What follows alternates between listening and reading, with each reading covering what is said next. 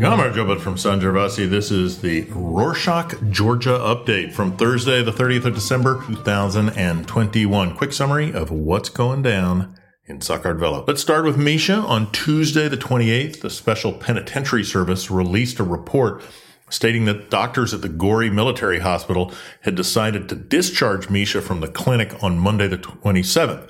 However, Misha refused to be transferred back to Rustavi prison, and as a result, he had a nervous breakdown with discussions of high blood pressure. Penitentiary Service postponed his transfer on Thursday, the 30th. Special Penitentiary Service issued a statement regarding Misha's case stating that Misha would be transferred that very same day. Probably already know Misha's been recovering from a hunger strike since mid-November. As a reminder, a few weeks back, we talked about some videos that were released by the Penitentiary Service of the country showing Misha's forceful transfer from Rustavi prison to Gldani Prison Hospital. Saakashvili's lawyer, Nika Gvaramia, said that Misha's private physician confirmed that Saakashvili had been tortured during this transfer.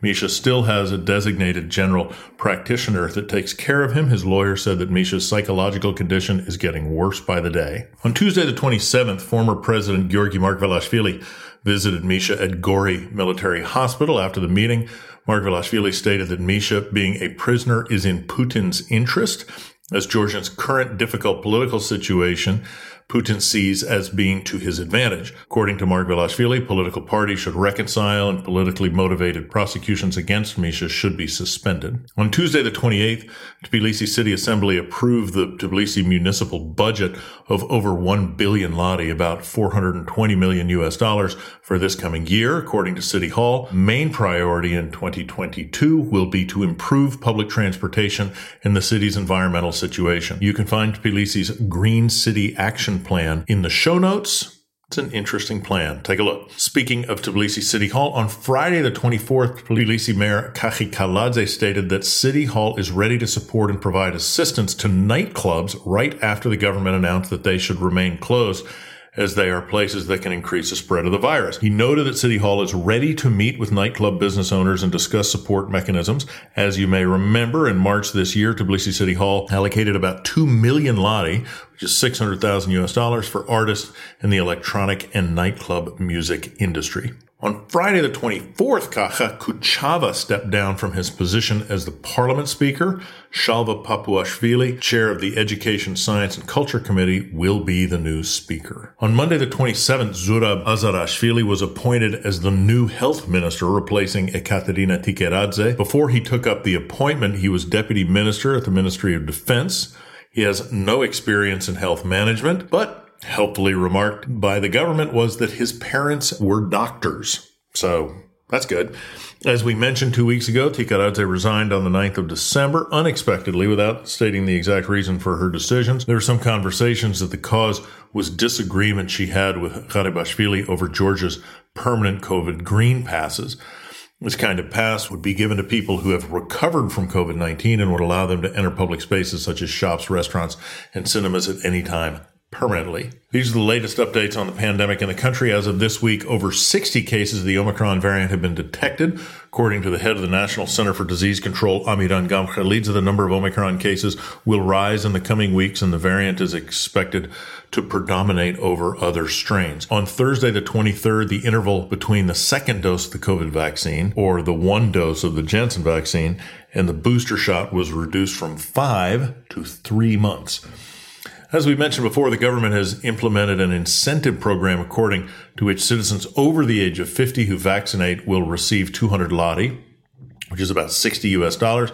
Campaign is set to run through January. On Monday, the 27th, the government announced that it's going to implement a pilot project for integrated rural development in four regions of the country Kakheti, Rachalechkhumi, Kvemosvaneti, Imereti, and Guria. That sounds like five, but Rachalechkhumi and Kvemosvaneti are considered one region. What does it mean for these areas? The project will aid the urban development of the regions, expand tourist potential, will be achieved by supporting small and medium businesses, subsidizing interest rates of loans, providing necessary equipment and machinery to communities, establishing new educational infrastructure and promoting technological innovation. Project will be implemented by the Rural Development Agency. On Wednesday, the 29th, Georgia and the United Arab Emirates signed an agreement on strengthening free trade negotiations. There's hopes that this will boost Georgia's export of agricultural products, mineral and mineral water, among others.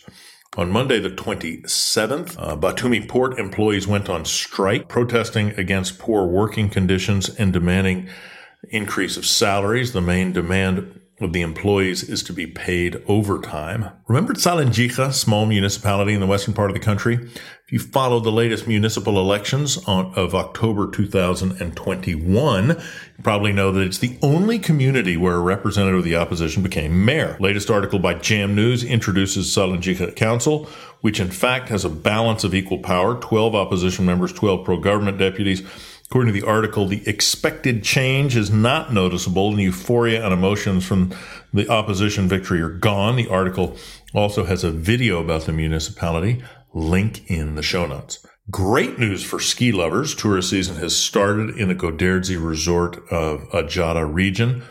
In all ski resorts of the country, ski patrols that have gone through special training have been deployed for the safety of skiers. Speaking about skiing in Georgia, this week CNN published an article about Georgia and its winter season, describing the country as an ideal destination for travelers to enjoy the coldest months of the year. If you want to know more, see photos of beautiful winter landscapes, the links in the show notes. Friday the 24th, Tbilisi New Year and Christmas markets opened in different parts of the city or Orbeliani Square. Shralichidi de Diana Park, and the 9th of April Garden. You'll find an open air cinema, ice rink, food outlets, and children's attractions. As the city's preparing for New Year's Eve, traffic has been restricted on the First Republic Square and Rustaveli Avenue starting from 1 p.m. on Thursday the 30th. Restrictions last until 6 a.m. on the 1st of January. That's it for this week. Thanks for joining us. Before we leave, we're going to read your minds. These are your wishes for 2022. Number one, no more COVID. Number two, that everyone gets to know about this amazing Rorschach update. Great. Wear your mask. Tell your friends about us. Happy New Year. Let us know your thoughts and ideas by emailing us at podcast at Rorschach.com. Nachvandis.